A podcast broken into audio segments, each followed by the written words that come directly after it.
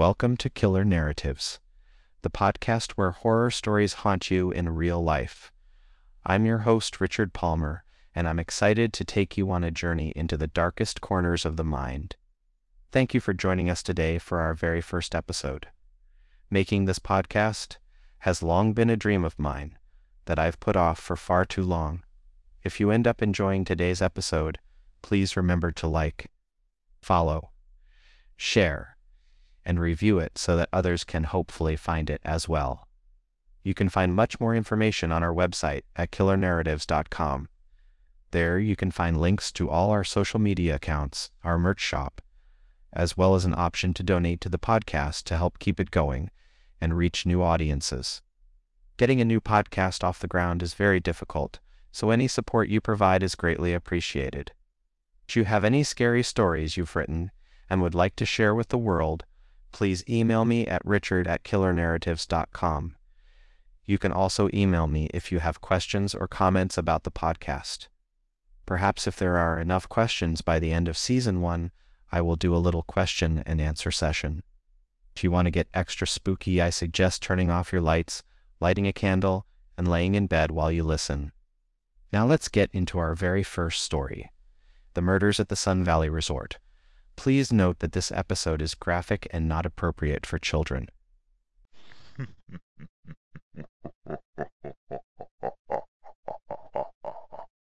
In 1981, Sun Valley, Idaho was a small resort town in central Idaho with a population of just 545 people.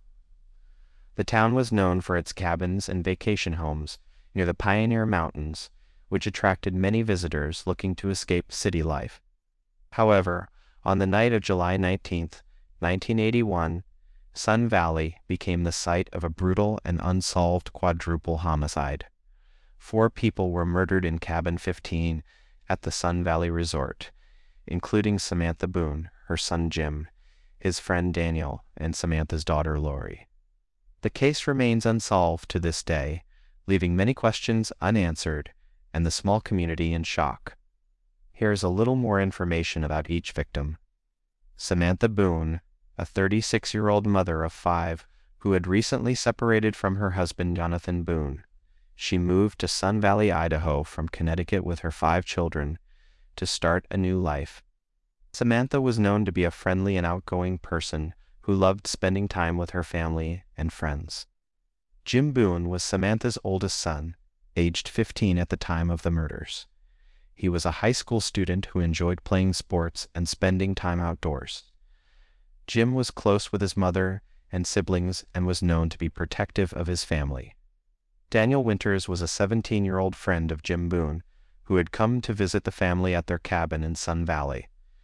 Daniel was originally from Tennessee and had moved to Idaho to work on a construction crew. He was described as a friendly and outgoing person who loved to play practical jokes. Lori Boone was Samantha's youngest daughter, aged 12, at the time of the murders. She was known to be artistic and creative and loved to draw and paint. Lori was also known to be a bit of a tomboy who enjoyed playing sports with her brothers. There were also three survivors of the attack two of Samantha's younger sons, Ryan and George, as well as their friend Brian Smiley. On July 19, 1981, Samantha and Lori Boone left the Sun Valley Resort to go to a friend's birthday party. After they returned from the party, they went to sleep. Later that night, an unknown assailant or assailants entered the cabin and brutally attacked the Boone family and a family friend who was staying with them. The next morning, around 7 a.m. on July 20th, 1981, Shelley Boone, Samantha's daughter and sister to Jim and Ryan, returned to the cabin after spending the night at the Seller family's home, which was right next door. Shelley discovered the gruesome scene and ran to a neighbor's house to call the police. The authorities arrived at the scene shortly after 8 a.m.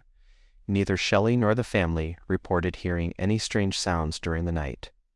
The investigation involved multiple law enforcement agencies, including the Sheriff's Office, the Idaho Department of Justice, and the FBI. Samantha was discovered lying on her side near the living room sofa. nude from the waist down and gagged with a blue bandana and her own underwear, which had been secured with tape. She had been stabbed in the chest, her throat was stabbed horizontally, the wound going through her larynx and nicking her spine, and on the side of her head was an imprint matching the butt of a BB gun. Jim's throat was slashed.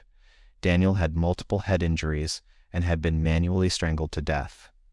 Jim and Daniel suffered blunt force trauma to their heads, caused by a hammer or hammers. Autopsies determined that Samantha and Jim died from their knife wounds and blunt force trauma, and Daniel died by asphyxiation.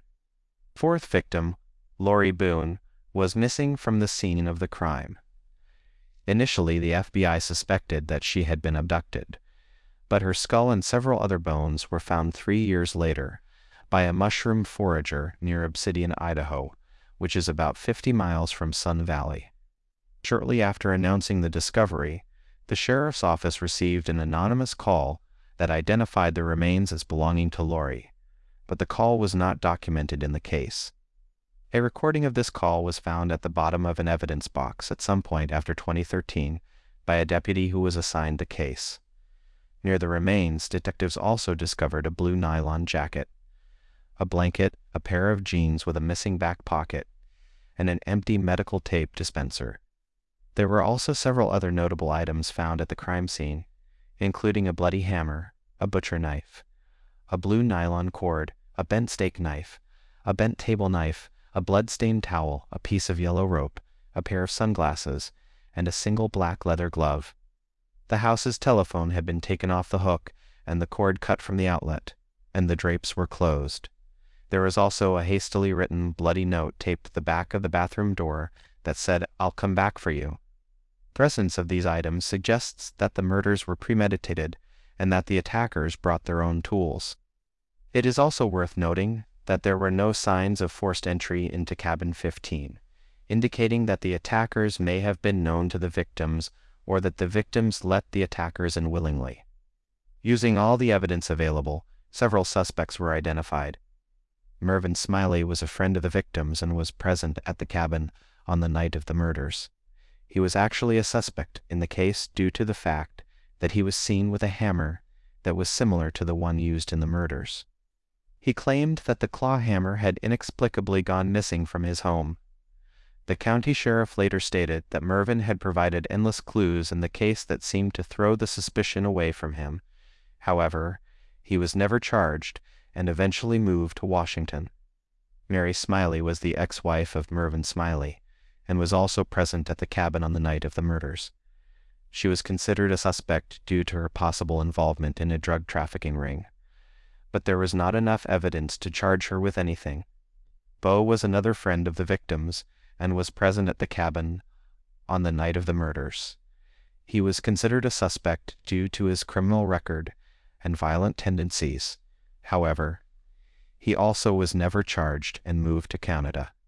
Samantha Boone's ex-husband had a history of domestic violence. However, there was no evidence to suggest that he was involved in the murders. Brian gave conflicting stories of the evening, including that he had dreamed details of the murders, though he later claimed to have actually witnessed them. In his later account of events told under hypnosis, he claimed to have awoken to sounds coming from the living room while asleep in the bedroom with Ryan and George. Investigating these sounds, he saw Samantha with two men, one with a mustache and short hair, the other clean shaven with long hair. Both wore glasses. According to Brian, Jim and Daniel then entered the home and began heatedly arguing with the men. Fight ensued, after which Lori entered the room and was taken out of the cabin's back door by one of the men. Based on Brian's descriptions, composite sketches of the two unknown men were produced by Henry Caples a man with no artistic ability and no training in forensic sketching. It was never explained why. With access to the Justice Department's and the FBI's top forensic artists, law enforcement chose to use an amateur who sometimes volunteered to help local police. In press releases accompanying the sketches, the suspects were described as being in their late 20s to early 30s. One stood between 5 feet 11 inches to 6 feet 2 inches tall, with dark blonde hair and the other between 5 feet 6 inches and 5 feet 10 inches with black, greased hair. Both wore gold framed sunglasses. Rumors regarding the crimes being ritualistic or motivated by drug trafficking were dismissed by the sheriff, who stated in the week following the murders that no drug, paraphernalia, or illegal drugs were found in the home. Charlotte Moffin, a family acquaintance, later told detectives that Daniel Winters had recently stolen an unknown quantity of LSD from local drug dealers, though she was unable to provide proof of this claim. About 4,000 man hours were spent working the case, which the sheriff described as frustrating. Cabin in which the murders occurred was demolished in 2004. Later in 2008, Mary Smiley claimed that she suspected her husband Mervyn and his friend Bo were responsible for the murders. Mary claimed that on the evening of July 19, 1981, she had left Mervyn and Bo at a local bar around 11 p.m.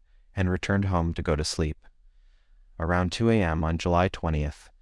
She stated she awoke to find the two burning an unknown item in the wood stove. Additionally, she alleged that Mervyn hated Jimmy Boone with a passion. However, the sheriff said he had personally interviewed Mervyn and that he had passed a polygraph examination. According to a 2016 article published by the Idaho Times, Mervyn had left Sun Valley and driven to Las Vegas, Nevada, shortly after the murders. From there, he sent a letter to Mary reflecting on personal struggles in their marriage, which he concluded with I've paid the price of your love. It only cost four people their lives. In a 2016 interview, the sheriff stated that the letter was overlooked in the initial investigation and never admitted as evidence. He later criticized the quality of the initial investigation, saying, You could take someone just coming out of the academy and they'd have done a better job. A counselor whom Mervyn regularly visited also alleged that he had admitted to the murders of Samantha and Lori, but claimed I didn't have anything to do with the boys. He allegedly told the counselor that Lori was killed to prevent her from identifying him, as she had witnessed the whole thing. Mervyn Smiley died of cancer in Seattle, Washington, in June 2002.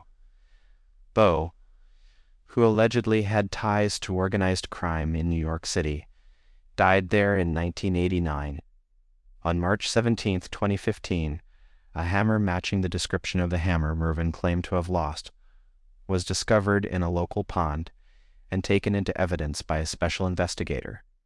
Sheriff, who was 16 years old at the time of the murders and knew the Boone family personally, stated, The location it was found it would have been intentionally put there. It would not have been accidentally misplaced. Sheriff also stated that at that time, six potential suspects were being examined. In July 2018, the sheriff stated that DNA evidence recovered from a piece of tape at the crime scene matched that of a known living suspect, but no other details have been revealed since then.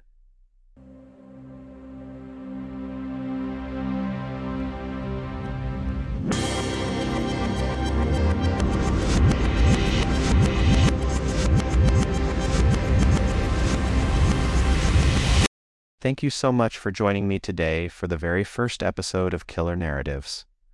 Remember to like, follow, and share the podcast if you enjoyed it. You can also visit our website at killernarratives.com for more information.